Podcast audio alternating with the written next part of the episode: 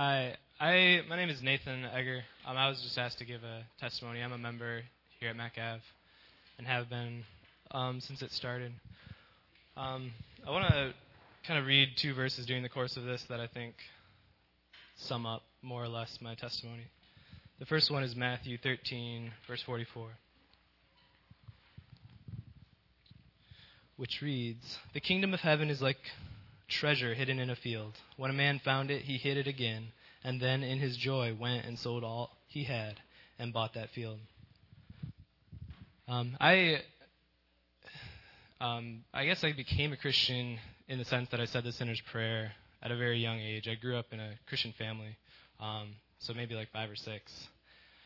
Um, but early on, I got what I thought of Christianity was mostly outward. Outward emphasis on what you did or you didn't do, and what you said or you didn't say.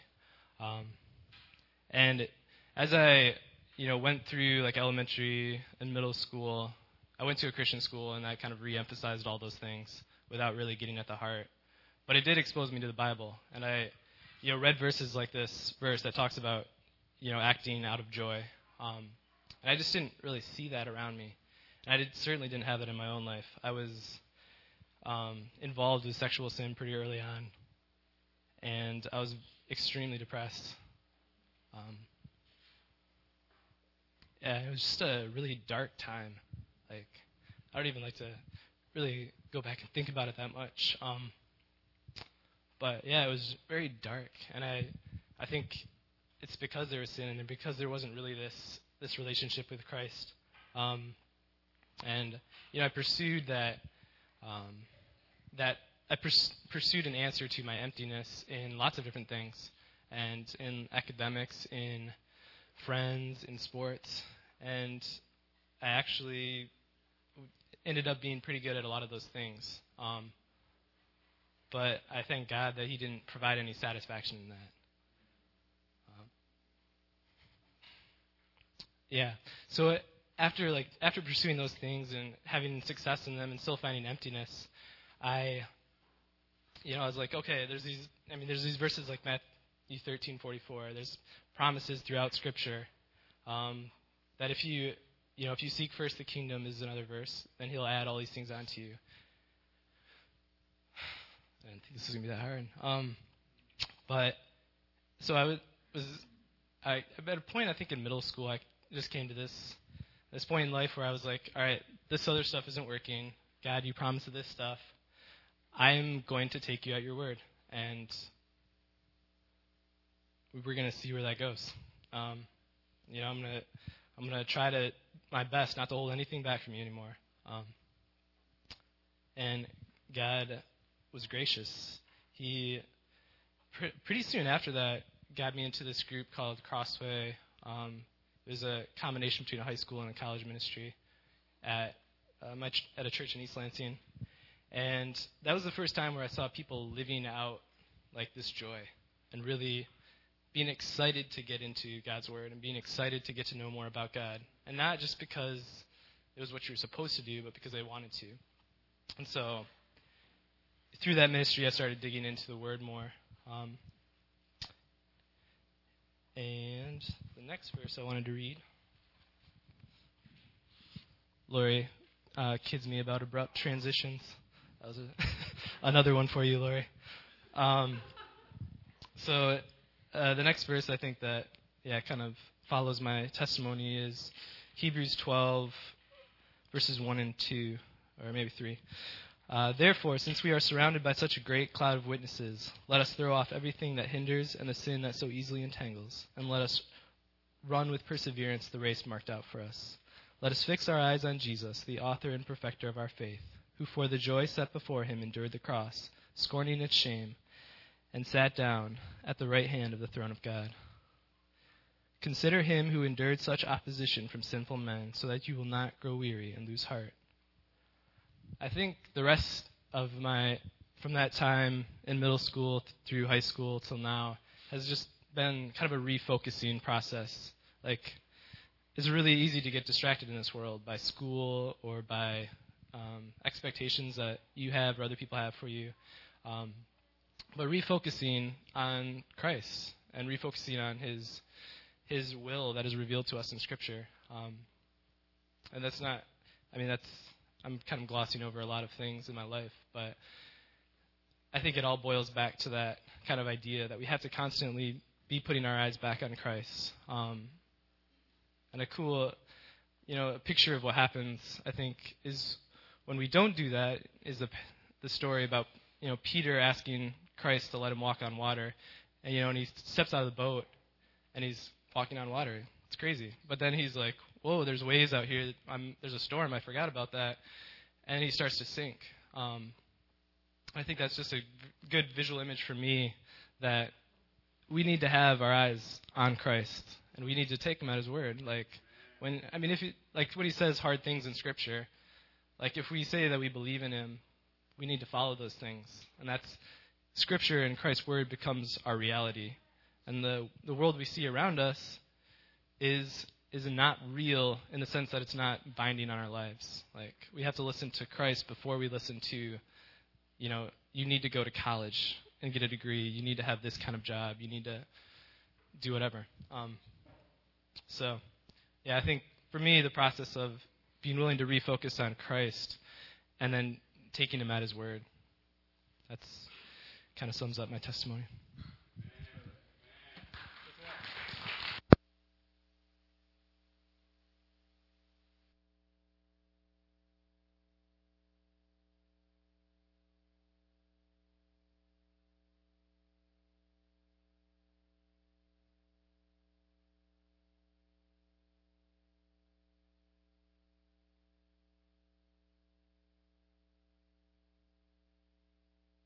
Sorry. Thank you, buddy. So a lot of times in Scripture, you have in John 11, you have uh, this historical narrative, and what that is doing, that's that's talking about just a story that's happened in history. Uh, and what happens a lot of times is, is we, we, we do a little better at just straight doctrine, so the epistles and even doctrine in, in different uh, gospels.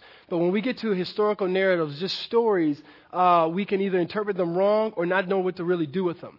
But what I want to encourage us, and I'm, and I'm just giving away the stuff right now because it's not even about trying to set up things to make us look good. It's about us knowing truth, believing it, and walking in the light of it. What, what, what, he, what, what Nate just shared there was a practical demonstration, or I would say uh, uh, an unreality demonstration, uh, an invisible demonstration of the historical narrative of the resurrection.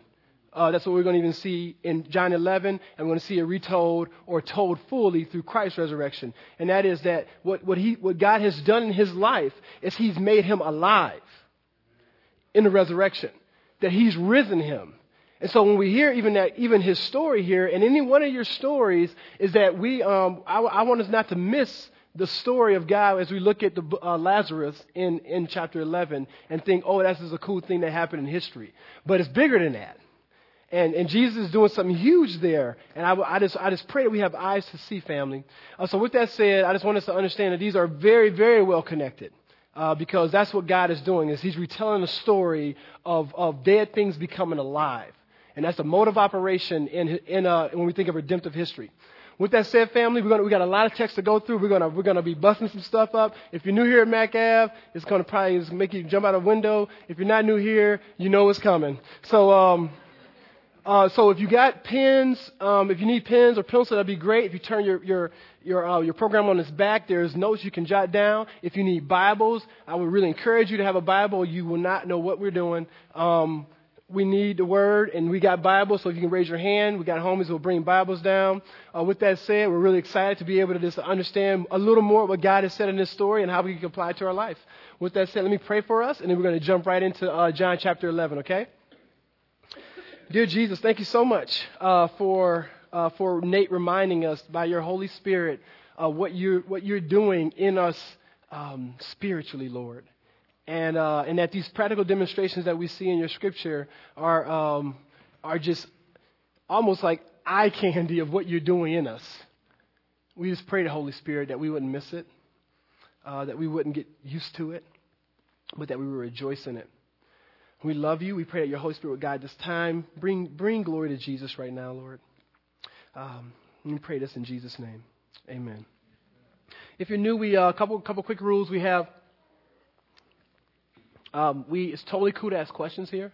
Uh, we that's that's not a faux pas. Our heart is really just trying to train us up to understand uh, who we're called to be in the Lord and yield into the Holy Spirit. So please feel free to do that. We just ask that your question would be gospel centered, that you really it, will, it could encourage uh, the people of God. Um, so just be thinking about that. But we really encourage that. Uh, we are in the book of John, and we're in chapter 11 today. Um, so we're going to jump right in uh, with with the text here. We're going to start in verse one of chapter 11. Let me paint a quick picture real quick. We're getting, this is a, a beautiful time. I'm going to bounce through some things, and this is just in case I need to write something. I usually, sometimes I have this thing up here and I don't even use it, but I just think it's cool to, to be able to write something if I'm, if I'm to be freed up. So, um, now what's happening here is we're getting closer. Uh, the, the, if you guys are used to this whole, if you're, if you're used to this whole death of Lazarus story. Um, this whole you've heard it. You know, even if you're not a believer right now, you've probably heard of this whole like this guy Jesus raising this dude from the dead. Well, we're going to look at this historical narrative and see some um, really interesting things uh, that hopefully will speak to us in our journey, no matter if we're believer or unbeliever, about what is true life and what does it mean. Um, what I want to do is I want us to understand something. Like when we talk about this this narrative here, is that as we're getting close to the to the grand the grand poobah, if you will, we're getting close to the reality of of Jesus going through his Passion Week, right? And so, uh, in essence, that's that's where this is all coming from. Is that is that a stage is being set uh, for what God is going to ultimately do uh, to, to to fulfill and complete His reign over complete for on a created and uncreated things. Okay, family. I'm going to start in verse 1 and move, and move down, and then I'll make a few comments uh, to hopefully uh, paint the picture of what's going on. Okay, it says, Now a man uh, named Lazarus was sick. Um, he was from Bethany, the village of Mary and his sister Martha. Now, don't miss some things, okay? Notice, notice if you're just reading the text, notice how, how John sees it fit to build an understanding of the people we're talking about. All right, don't miss this. Because, see, we read the Bible and then we can just sort of think, we can just have these assumptions. But look what he does here. He starts by saying, Now a man named Lazarus was sick. Okay, so we're going, cool, Lazarus is sick. Who's Lazarus? Right? Uh, but then he continues on and says, Well, Lazarus, the guy who was sick, he was from Bethany. Okay, so he's from Bethany. Oh, that's cool. The village of Mary and his sister Martha. I'm just doing this, just sort of small um, a hermeneutics of how, of how to interpret the passage, of how to interpret scripture. Just being really keen in your observation and, and, and just, and just reading, I always say like stare at the fishes, just reading a text over and over again. Look what he says here. He continues on, he says, uh, so he's from, he's from this village of Mary and Martha and her sister Martha. Okay, Mary and Martha, that's cool. But then he continues on. So we got Lazarus, he's from Bethany, uh, the village of Mary and Martha. Okay, so we know Mary and Martha are sisters. We continue on in verse 2. This Mary, whose, bro- whose brother Lazarus now lay sick. Oh, now we know it's not just Mary and Martha who are sisters, but also Mary and Martha is Lazarus' sister. Right? So we see it increasing. You see that? So now we know that they're actually family. So in the beginning, we just thought of some dude named Lazarus, but he's sort of painting a picture, and he continues on. Not only is Lazarus related to Mary and Martha, but then he says here, uh, this Mary and Martha, this Mary, uh, was the same one who poured perfume on the Lord and wiped his feet with her hair. Oh, okay. So not only is it just a dude named Lazarus, not only is it Lazarus who's, uh, you know, from the same town of Mary and Martha. Oh, but Mary and Martha is related to Lazarus. Oh, and it's not just some some girl named Mary and Martha, but this is the same Mary who actually wiped Jesus' feet with her hair. So we start to increase now. Now, what's what's interesting is we haven't even got to that to um to that historical narrative yet. That's in chapter 12. You, did, you, did you get that? See, don't assume that things are chronological just because you've read, you've, you've heard different passages and snippets. Ask yourself, man, we're talking about a, a, a historical account that if I'm reading John, I haven't read yet. So what you probably want to do then is to say, so where is it? And start researching the scriptures to see where it is. Well, it's in chapter 12, which is very interesting because let me just continue. I'll, I'll, I'll tell you about that in a moment, but let me just continue on real quick. So now he says, uh, so this sister, these sisters sent word to Jesus, uh, Lord, the one you love is sick. Okay? Wow, I, I, I love the, the beauty of, of the canon, but also the, the mystery, because we, we see some huge things here. We see first, the author has freedom. All right, we see he's, he's writing these stories with the whole story. Okay, and that's why he can do that. That's why he can say, hey, this, this lady by this time is going to probably be well known, right, of what she did. And so I'm going to mention her even in this passage so people will have an account of like, oh, this is important. because she, she did this for Jesus. You follow me? That she had the freedom to do that because, well, he had the freedom to do that because he had the whole story. And so first we need to understand as the Gospels are written is that these Gospel writers are writing specifically with a purpose. All right? And his, and his purpose, and I would say in John's purpose is really to see people get an understanding of faith. But what I also love that we see in the text here that's really clear is that our story about Jesus is so meager at best. And that's why we have to be extremely humble when we try to understand the historical accounts of Christ. Because he tells us right here that, that this guy, that Jesus loved this dude. All right? And we, we haven't seen him talk at all about Lazarus.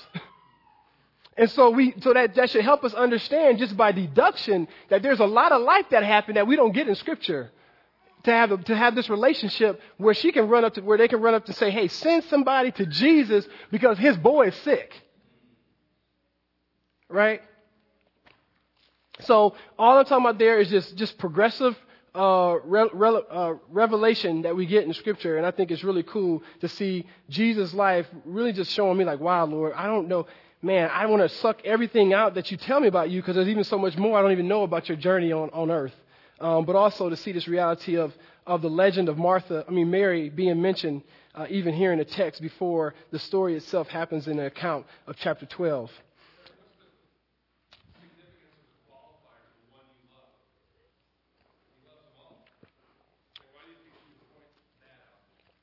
Good question. I mean, again, I'm, I mean, I'm just from the sake of me reading, it just seems what, what the author's trying to show us is that there's a special close relationship that Jesus has with this guy, which is what I, which is what I'm saying is that I think that's unbelievable that he has this close relationship uh, to the point where they send someone to Jesus, Jesus comes to see him, but yet we don't have much of the account in Scripture.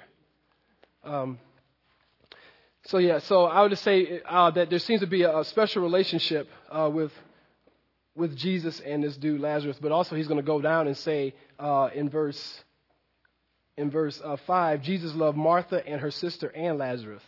Lazarus. Steve?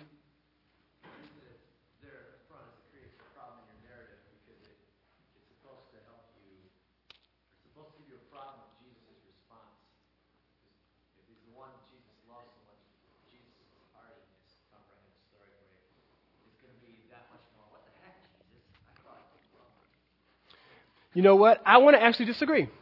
And here's why. No, no, no.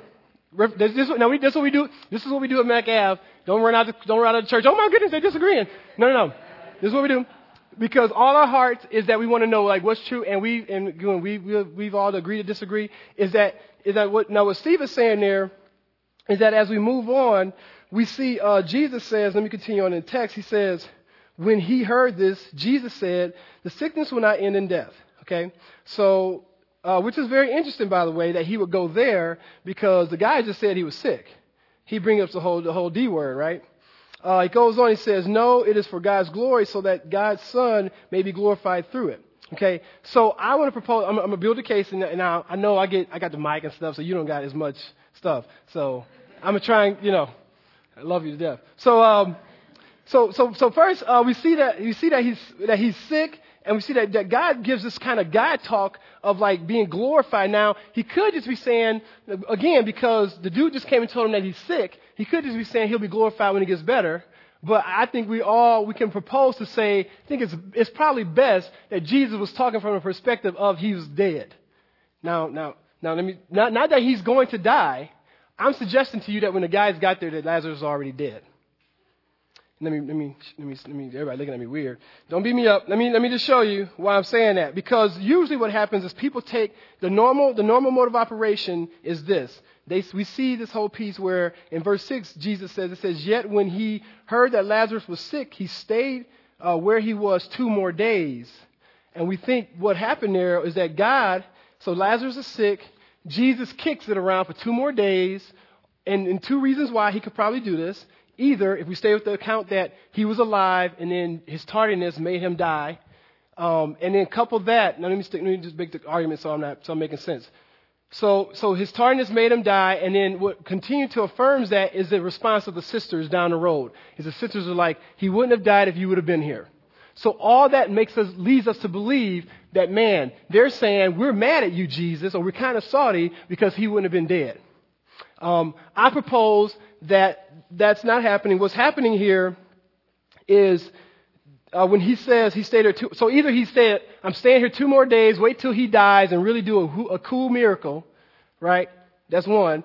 Or he could be saying, you know, I was, I was hanging out and then they said Lazarus is sick and then all of a sudden he's like, he's dead. And he's kind of like, oh man, I have to hurry up and get there and fix something I did wrong. So, so either he's tardiness by, on purpose or he's tardy by accident. But I propose that neither. Let me just show, let me show where I'm coming from is that, is that he says, uh, then he said to his disciples, let us go back to Judea. Judea. Let me just, let me just do this right now, real quick. Um, we have some verses here. It says, his disciples replied, Lord, if he sleeps, he will get better. Jesus has been speaking of his death, but, but his disciples thought he meant natural sleep. So then he told them plainly, Lazarus is dead. A couple things we get here is we see the supernatural nature of God. We see an incommunicable attribute. God knows all things because no one ever told him that Lazarus was dead. Okay? Now, the Bible says um, that he was dead. When Jesus gets there, he, oh man.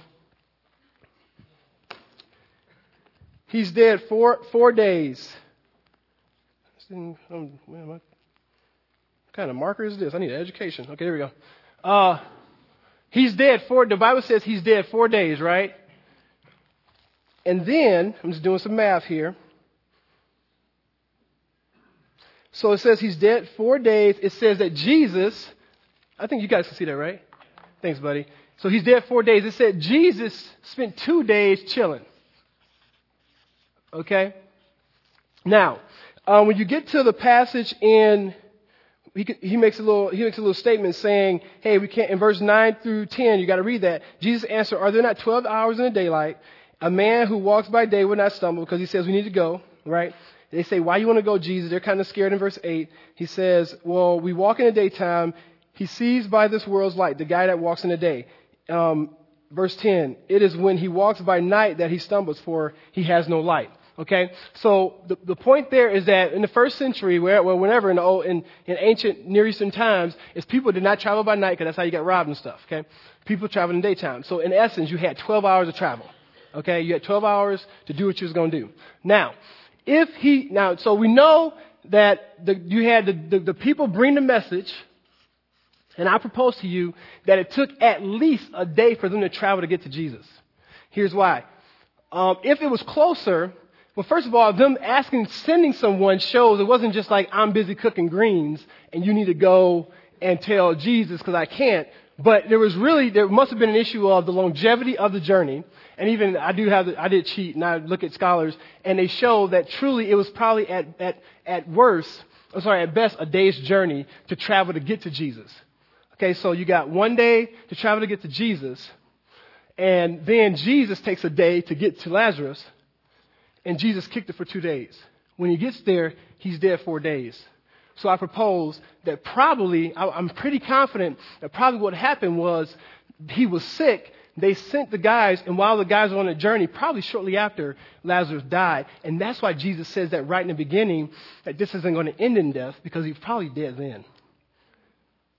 So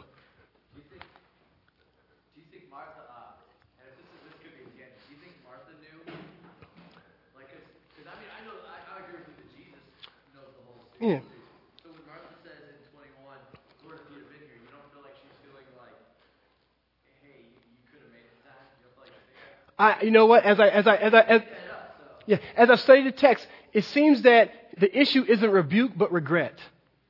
I don't, you know, I think for, for many years I thought, I thought that, that, that, the, that the ladies were mad at Jesus. But I don't think they were mad at Jesus. They were just regretful because they know Jesus can do all things and they're just saying, man, I know something would have happened if you were here.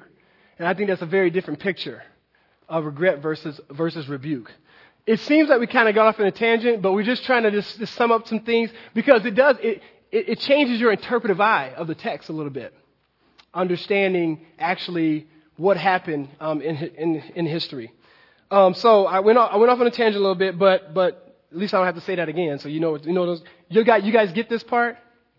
Okay, so now we move on, and in this, in this narrative, uh, he says the sickness will not end in death, uh, but the Son will be glorified. And then he tells, he says in verse 7, let us go back to Judea.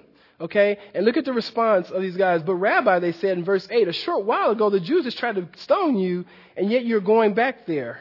Um, and so Judea, obviously, this is the point. This is where, you know, uh, this, the hometown of Jerusalem piece is where he's going to get crucified. And so, uh, what's, I, I want to propose that what's happening here is it's not just an issue about Lazarus, Lazarus and him, and him dying and God doing something powerful, but it's almost Jesus is beelining himself, uh, to his appointed time of dying for the world. Okay? And that he's getting, he's putting himself back into that arena because it's almost time. And, and, and was very, it was very interesting. I love the response of, and for the sake of me uh, taking so much time, um, what's funny about uh, his, how he res- was the response of, of the disciples. I'm going to move down to verse 11 because I've already read verse uh, 9 and 10. It says, after he had said this, uh, he went on to tell them, Our friend Lazarus has fallen asleep, but I'm going, to, I'm going to wake him up. His disciples replied, Lord, if he's asleep, he'll get better. Don't you love that? They're kind of like, because remember, he said, we're going to go to Judea. They're kind of scary about it, right? And so when he says this whole, oh, but he's asleep, we'll just go wake him up. He's like, no, no, no, Jesus. If he's asleep, then he going to get better. We ain't got to go. Take the beat down, you know. They're kind of concerned about themselves. Like, man, we go, last time in Judea, we all, you got killed and we almost got killed. Look, look, man, he's asleep, all right? You know, he must have took some NyQuil or something. He going to be all right? So so they, so they basically, you see their response is one of fear, right? Um, they, they, so they, they wanted to, because when you see in the scriptures, whenever you say sleep, the, uh, the meaning is death. Um, so, so that's their response. But then he continues on. Um, it says, Jesus had been speaking of his death, Lazarus' death, but his disciples thought he meant natural sleep. Uh, so then he told them plainly, Lazarus is dead, and for your sake I am glad I was not uh, there so that you may believe, but let us go to him. Uh, then Thomas, don't you love this? Look at Thomas. Then Thomas said to the rest of the disciples, let us also go that we may die with him. So, so here's Thomas, and if you know, you've already heard of doubting Thomas. Well, here's Thomas again, uh, doubting Thomas because Thomas was the one who was, who was like doubting if Jesus had really uh, rose from the dead. He was always like the Debbie Downer of the group. And so even here, he's kind of down. He's like, okay, we'll go with you, Jesus, so we can all die. You know, like that's how that's his. So I just I just love the characters uh, in Scripture that these aren't like made up characters; these are people, and that we are all we all you know we all got like our issues and stuff. So I can just see the different personalities, and I just that's just something I love. Um, so that was kind of for free. Verse uh, 17, he says, On his arrival, Jesus found that Lazarus had already been in the tomb for four days. Okay? Bethany was less than two miles from Jerusalem. Don't miss that, family. Do you see? So there's, a, there's. So I'm trying to set the, the, stage here. You got this guy. John paints the picture of him to help us understand his importance. He shows us that he's dead. Shows us that Jesus already knew it. Uh, he, he, sort of brings us uh, to understanding, like that he's taken this road uh, to eventually uh, fulfilling all of redemptive history, and then he re-mentions it again. Like, if this is about just raising Lazarus from the dead, he continues to say this whole piece of, but now he's this far away from Jerusalem. You see that? Um, and I think, and I, I want to guarantee you that he says that uh, for, for a reason. Two miles from Jerusalem, and many Jews had come to Mar- Martha and Mary to comfort them in the loss of their brother. So the Jews are, are gathering together, sad because Lazarus is dead. Uh, when Martha heard that Jesus was coming, she went out to meet him, uh, but Mary stayed at home. And I want, to, talk about this in a moment too. And I'm still trying to figure out what, like asking the Lord, like what's going on here? Because I think it's very important that He doesn't get to the, He doesn't get to the miracle. But He gives you this little, this little snapshot of this interaction. And I think this is to your point. This, this snapshot of this interaction uh, with, with Mary and Martha and, and, and seeing how does Jesus handle the grief, grief and pain. And it says in verse 21, Lord, Martha said to Jesus, so she runs out, right? Um, if you had been there, my brother would not have died. Uh, but I know that even now, God will give you whatever you ask. Um, and look what Jesus says. Uh, Jesus said to her, Your brother will rise again. You hear that? I want to, uh, you hear that terminology? Like, like he just rise again. So he got this, and he continues on. He says, Martha answered, I know that he will rise again in the resurrection at the last day. Now, I want us to notice something here. He um, talks about this term resurrection. Jesus comes back to her in verse 25 and says, Jesus said to her, Listen, I am the resurrection and the life. He who believes in me will live, even though he dies. And whoever lives and believes in me will never die. Do you believe this? To me, this is one of the most powerful state, uh, statements in all of Scripture. Because I love that Jesus provides a pile, this huge aspect of theology, and then he doesn't massage it. He says, Do you believe this? Do you believe the what I'm telling you right now? And and it seems to me when I think of resurrection, I, and I, I don't want to go off in a super rabbit trail because I think the word resurrection just makes me want to go so many places. But I want us to hear a few things, and that is a lot of times we hear resurrection and we really think about um, facts, believing in the resurrection, right? Uh, even as we look at this text here, but but but Jesus is saying like I'm not I'm not giving you resurrection it's not like a fact that I'm giving you that you need to believe, but I, but I am resurrection. That what, that what God is doing in the resurrection, when He gives us life, when, when he's, he's saying basically we're dead, and what He does is gives us Himself. And a resurrection is not, and I hope we get, a resurrection is not just a bunch of facts that we ascribe to, but it's a person that we give our life to. And that makes all the difference. We're not here just gaining information. We're not here ascribing to some, some good Christian tenets, but God is saying, No, I am the resurrection and the life. Uh, and she gives this high view. Uh, it's not a belief, it's a person. And look, look, look what she says here in the scriptures. She continues on. She says, Well, yes, Lord, she told him, I believe that you are the Christ, the Son of God, who has come into the world. Notice how big her, her view of God is. So she, do you do we say this? Like, so, so who's God? Do we are we that like compacted with an understanding of who God is? Because that means something. When she gives, when she says that Jesus is the Christ, right? The, the, the anointed one, the Messiah, the one, the one who, whom, whom all Jewish expectations were pointing toward, right? That's really good to say. What, what, what did the Jews, desi- Jews desire? They desired this reigning king who would set them free. So when she says that, when she says that he is the Christ, she's saying you're the one that has been promised to come and set all of us free. You are the king. She continues on and says, He's the Son of God. Now, the Son of God has great, I mean, there's, there's a myriad of ways that this is talked about in Scripture. But in particular, what I want us to get is understanding that she saw his relationship with God the Father as something that could not uh, be mirrored. That it was that the, the, the closeness and the seriousness of that relationship was like any other relationship known to man. Now, she probably didn't understand exactly, she probably didn't understand exactly what it meant, but she knew that when she said Son of God, that she was putting, she was putting Jesus in a, in a reality of a relationship with the Father that she did not have. And then, she, and then she ends and says, this Messiah, this King who has this relationship with the Father, unlike any other created or uncreated being, has come into the world. That he is here for us. I think kind of intense uh, uh, theology that she would that she would just spout that off so quick. After that, it says, and after uh, she said that, she went back and called her sister Mary aside. The teacher is here, she said, and is asking for you. When Mary heard this, she got up quickly and went to him. Now, Jesus had not yet entered the village, but was still at the place where Martha had met him. Uh, when the Jews had, had been with Mary in the house, comforting her, notice how quickly she got up and went out said they followed her, supposing she was going to the tomb to mourn there. Look at verse 32. When Mary reached the place where Jesus was and saw him, she fell at his feet and said, Lord, if you had been there, here, my brother would not have died.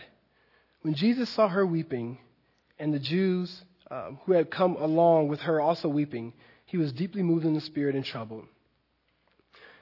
I propose that the reason why they provide this little snapshot before the miracle is to show just his commitment in relationship, and that he actually, I just think we see Jesus, and I don't, I know I struggle with this. Do we see him as fully God and fully man? Do we see him as actually caring in a sense of like, like, wow, man, like I, I'm sad for you that you're grieving. And I propose to you, I don't know necessarily if I'm, if I'm totally there thinking that, um, that he was totally sad that Lazarus was dead, but I would say he was more sad that the people were grieving because he knew that he was going to raise Lazarus.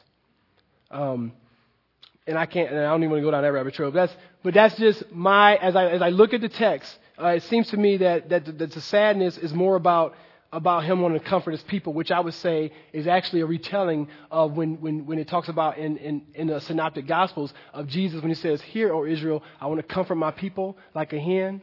I think this is actually a practical demonstration of, of Jesus showing that desire to comfort uh, his people. Um, and I, and I, actually think in verse 36 and 37 are put there when he says, Then the Jews said, See how he loved him? Uh, but, some, but some of them said, Could not he open the eyes of the blind? Uh, have kept this man from dying, I think they kind of get it wrong. I think they're they're seeing and they're focused on like his love for Lazarus, which is cool, but I wonder if it was about uh, him wanting to comfort the people. But but I'm going to continue on here and take us to some uh, I would say sort of the apex of this text here. He continues on in verse 38. Jesus, once more deeply moved, came to the tomb. It was a cave with the stone laid across the entrance. Take away the stone, he said. So they walk and they, they go up to the stone. And he says, Take away the stone. They take it away. He says, But Lord, said Martha, the sister, are you picturing this? The sister of the dead man, by this time, there, uh, there's a bad odor. Uh, for he has been there four days. Now, I'm not a doctor. We got some, some med students in the house. How long does it take to, for a body to start decom- decomposing? Okay, I don't even know, but I just think, but, but, but, but I want us to hear that. Now, let's think of this. Think of this, family. We think of a guy who's, we think of this, well, I think of this miracle as he's dead, kind of laying there, eyes closed, but he's still kind of cool. But what's, what's beautiful about this miracle is he's decaying. That's also kind of crazy. He's dead. He's dead and dead. And I don't even know what that looked like when he when when God does this. Like, did he just have like a little you know rash here or something, or like I don't even know like like how like like that he had to to raise him. I, you know, I wish I. I mean, I'm not a med student. For four days, something started you know decaying in there, and it probably wasn't probably had to do. God like did something and recreated in him. You gonna say somebody?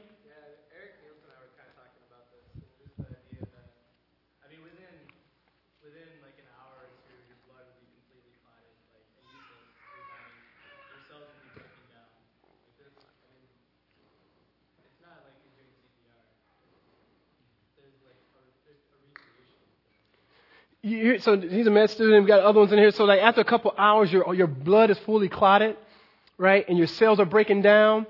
I mean, I just want to see like I mean, you, you know how you, you go and you see like you know.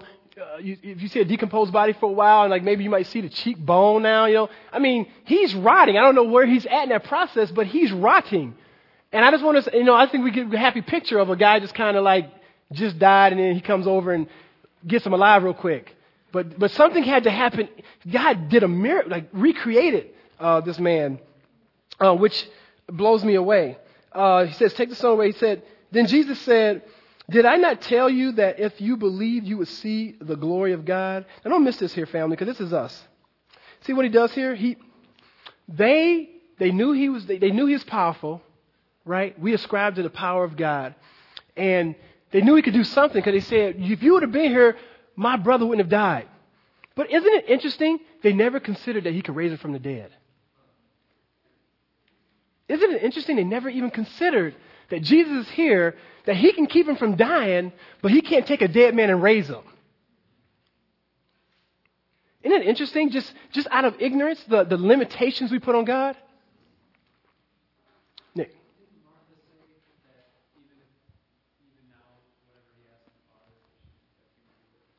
And then what does she say after that? And oh yeah, Lord, I know, yeah, he'll rise, he'll rise at the resurrection. But no, he ain't gonna rise now. That's kind of crazy, Jesus. Right? That she was, she, that she, they, they ascribed and understood who she, who he is, and actually understood that he had the power and, and that he knew something about this whole, this, this, this end of the age and this new age and the resurrection. But man, they never scratch their head to go, if he is God, he can actually make him alive again. Like right now.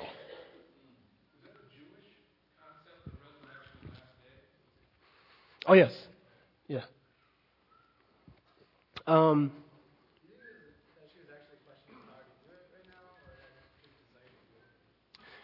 I don't know. I, I don't even know if she was questioning his power. I just think she was operating out of out of her paradigm.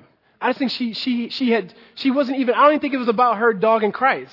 I think she just didn't have the wherewithal. I think she was just ignorant. I think she that our faith, we just, we put, we, we take, we say, God, here's what you can do even supernaturally. And we just, and we don't mean to be shortchanging God, but I think she just, just didn't know. Never thought of, never thought you rising from the dead, Jesus. You know, oh, okay, that's cool too. Kind of deal. And I just wonder in our own journey, when we talk about application, like, are we doing that in our journey at all? Are, are we, are we living out of ignorance? And out of our ignorance, do we like just totally say, like, just by not saying what God can do or can't do?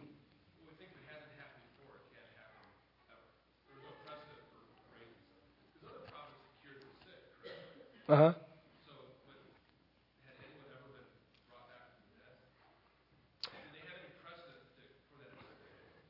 I don't know if not in this sense. I think there have been uh, people. There, there have been like people brought back, but I don't know in this in this precedence. So I'd be interested in, in researching that. But I do think there was an issue of like, man, we haven't you know we haven't seen that uh, kind of deal. Adrian.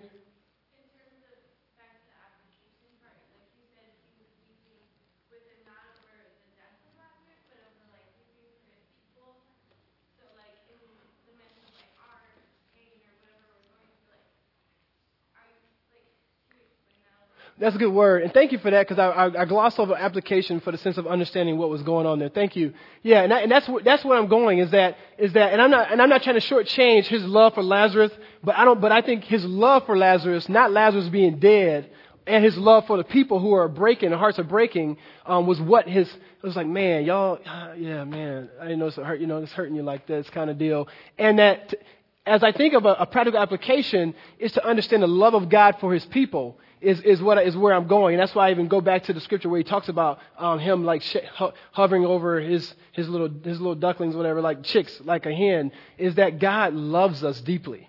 And that it's amazing to me that his, his pain was more of the, the, the heart of his people and, their, and, their, and them being experiencing brokenness uh, than him knowing he was going to recreate this dude. Uh, and so I, I just hope that we look at that and go, man, so what, what does the love of God look like in my life? Do I experience and know the love of God like that? where, where he, he's in my struggle. He's not just going, he's not just here going, believe verse 12, you know, but he's in my journey with me and he loves me and he wants me to, to break free from them shackles and he's empowering me to do that. That he's cheering for us. That he wants us to fight the fight well and finish the race well. Do we, do we, do we see the Father? Do we see our Lord like that? Do we see the love of God like that, where he hurts with us? And it is chock full of, of text in Scripture that makes that really clear.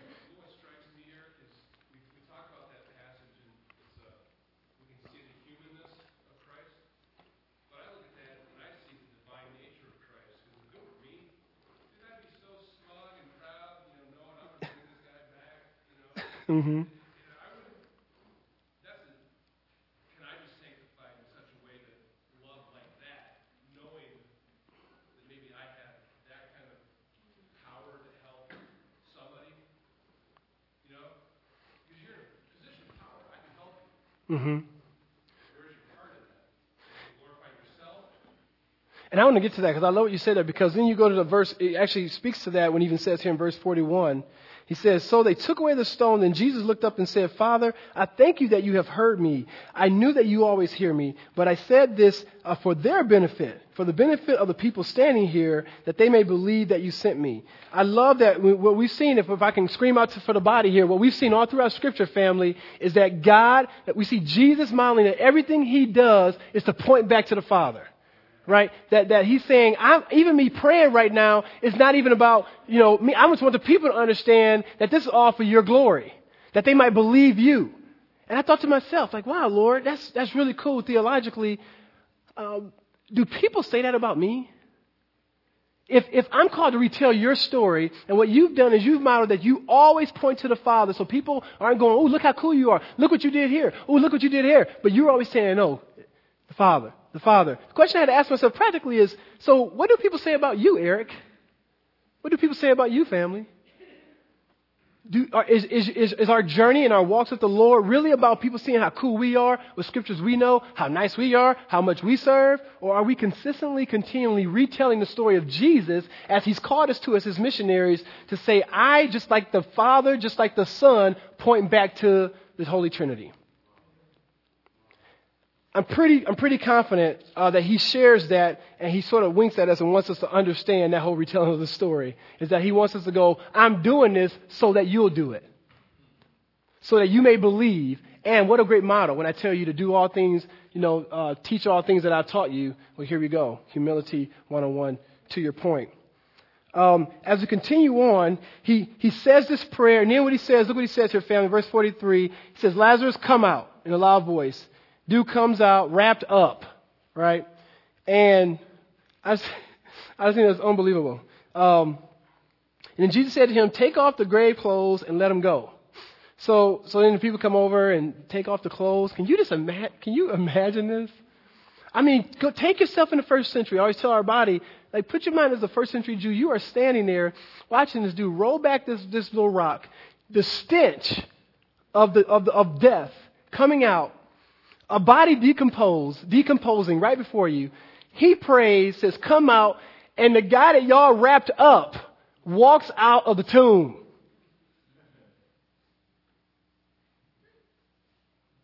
Can you imagine that? That's what happened in history. That's what happened. Says, take, take the clothes. Can you imagine being the one dude that they, hey, you, Johnny, and Fred, come over here, take the clothes off. So you start unwrapping them like, what the, you know, thinking, you know, can you imagine that? I mean, put yourself there. This is not a comic book family. This happened.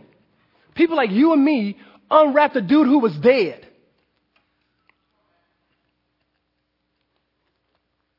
In history. Check out the response. Verse 45, therefore, many of the Jews who had come to visit Mary and had been seen what Jesus did put their faith in him, right? But some of them went to the Pharisees and told them that Jesus had what he had done. So, wow, middle of the, of the, of the, of this huge miracle, you got people who saw the miracle and still didn't believe. You had two groups. Some people said, wow, I put my faith in you. And others said, no, man, I'm going to tell on you. Right? So he told the Pharisees uh, what, what, Jesus had done. Then the chief priest, priests, now, now, don't miss this, and then I'm going to I'm to close in prayer. He says, the, the, the, the, Sanhedrin, they called a meeting, right? And they said, What are we accomplishing? Now, don't miss that. I love that passage. What are we accomplishing? Almost like, man, we should have killed him a long time ago. What? This dude, this dude's still doing miracles. He's still showing out Jerusalem. What, what is going on? Look what they say here. Look at the verse. He says, uh, here is this man performing many miraculous signs. If we let him go on like this, everyone will believe on him. And then the Romans will come and take away both our place and our nation. Now they expose themselves. See, it was always cloaked that what they were really trying to do was preserve the truth of Judaism. But they, what they're really trying to preserve is their home and their power. If the Romans find out what this guy is doing, that he is truly the king, they're going to come in here and they're going to kill us. They're going to mess up our nation. We got a nice little home right here in Master's house. And we don't want to wreck this at all. Isn't it amazing that they know he's done miracles, affirmed it, and yet they're willing to say, because I want power, because I want prestige, we got to get rid of him. And look what he says here in the verses here, family. Um, it says, Then one of them named Caiaphas, who was, uh, in verse 49, the high priest that year, it says, Spoke up, you know nothing at all. You do not realize that it is better for you that one man die for the people than the whole nation perish. Ooh, I love that. What great irony, family. Don't you miss that irony there? He's right, kind of, right? What he's saying, it's cool if we just kill Jesus, because at least we'll be safe then. So I know it's wrong. We shouldn't murder, right? But hey, we got to sacrifice him for the sake of Jerusalem, for the sake of Israel. He's right. Because if Jesus doesn't die, Israel doesn't live. But they think they're saving Israel by killing Jesus so they can keep their power. But what they're doing is they're killing Jesus so that he can reign. And that we can reign with him. What irony. It's a prophetic word. Didn't even know it. Being used by Satan and didn't even know he was fulfilling prophecy when he said that. Continues on. It says, verse 51, he did not say this on his own, but as a high priest that year, he prophesied that Jesus would die for the Jewish nation. Yeah, he will. Yeah, he will. And not only for that nation, you know, don't miss this, but also for the scattered children of God to bringing them, bringing them together and making them one. So from that day on, they plotted to take his life. You hear that family? And I always say this, people go, is that biblical? It's clearly biblical.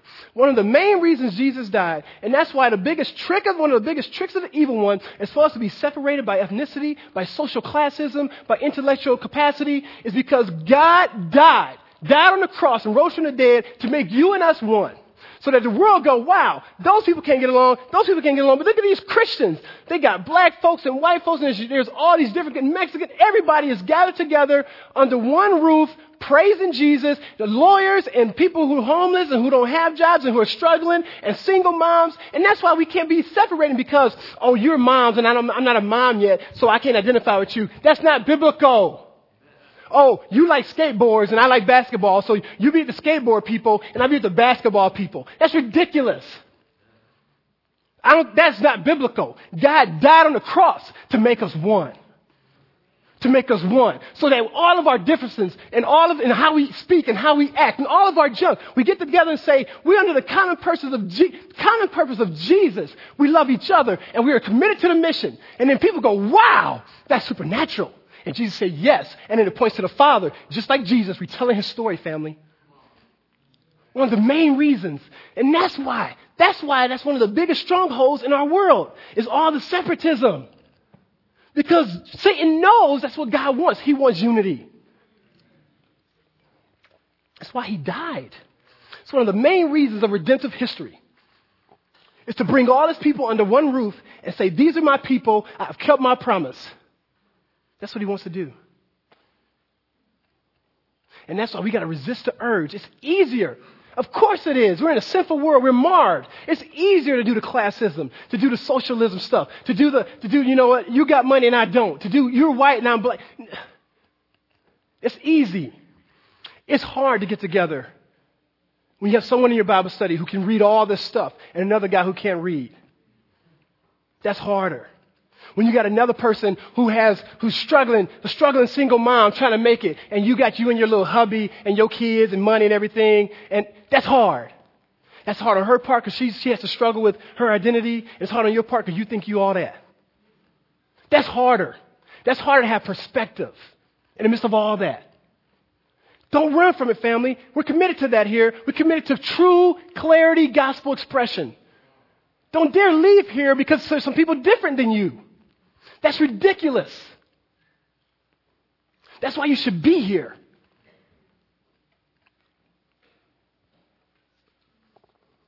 There's freedom in the gospel. Freedom in the gospel, my dear friends. And I just want to say this, and I'm going to close up. Freedom in the gospel. You don't miss, don't miss what's happening here. That's, that's what happens to us. You got these people, we think, oh, that's just weird. No. They, they saw Jesus for who he is, and many of us have seen the miracles of God. We've seen the wonders of the Lord in our life. And then what happens is something gets in the way. Something gets in the way from us really experiencing the freedom of the Lord. Theirs was money and power, prestige, being, be, you know, being the big dogs in their land. What's ours? Don't think because they're just, you know, just straight up not believe in Jesus that we don't struggle with that as believers. Don't, don't believe that lie. What makes you say, okay, Jesus, I love you but I really can't go there because, and fill in the blank. See, I, for a while they were hiding behind, what, what, are we hiding behind? Right? We go, well, I, I can't, I can't go to Matt group because of this, this, and this, and this. Wait a minute. Why can't you really go to Matt group? I, you know what? The shoe don't fit, don't wear it. But some of it, the shoe fits perfectly. What, what, gives us, what gives us the excuses to not pursue Jesus radically? What makes you as college students, you know, there's Bible studies and opportunities for you to be plugging in and growing. What, your, your homework?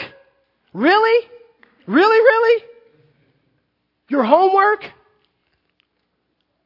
What gets in the way? So that's not really homework. That's that you want to make good grades so you can be, seem like you're so smart, you can get this good job. You see what it is? At the end of the day, it's still money and power and having your identity in something else. What are we struggling with in our families? Is it kid worship? Are your kids your God? Metcalf people? So you can't come and be plugging in and doing outreach because you got kids? Bring them. What gets in the way from us having the freedom of Jesus, the joy of the gospel, saying, Lord, you're worthy, and I'm going to take it at your, at your word, and I'm going to do and be who you called me to be. They were willing to have money and prestige than life. What a trick of the enemy. I pray we don't fall prey. Um, can you read the rest on your own? Um, substitutionary atonement. Um, that's what God does. I just think there's nothing, there's nothing sexy here. What this whole passage is about is God sort of giving us the preamble to what He's about to do, and that is Him be very simple. He's about to say, "Ma'am, sir, what I've done is I've died on the cross, and I rose from the dead, and I'm the King of the universe. And what I want to do is this: is I want to say, I'll give you my life, I'll give you me, okay, and you die. Give me your sin." That's what he's done. And this is just a preamble. And what I do is I make, I make dead things live. And you, you, if, you, if you doubt me, look at this practical example. Look at this dude. Ch- chapter 12 is deep because you got Lazarus hanging out with Mary. Can you imagine? No matter where you are, you're still looking at Lazarus. That dude was dead like a week ago. that had to change your life. A dead dude sitting in your living room.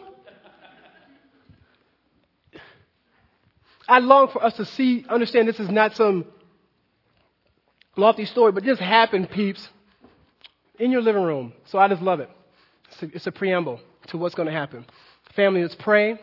Um, if you can, if you can agree with me, um, I want to end in a time of worship. If we can um, grab the, uh, parents, I want you to grab your kids afterwards. Okay, we got them on lockdown. I'm just kidding. We got them upstairs. Please grab your kids.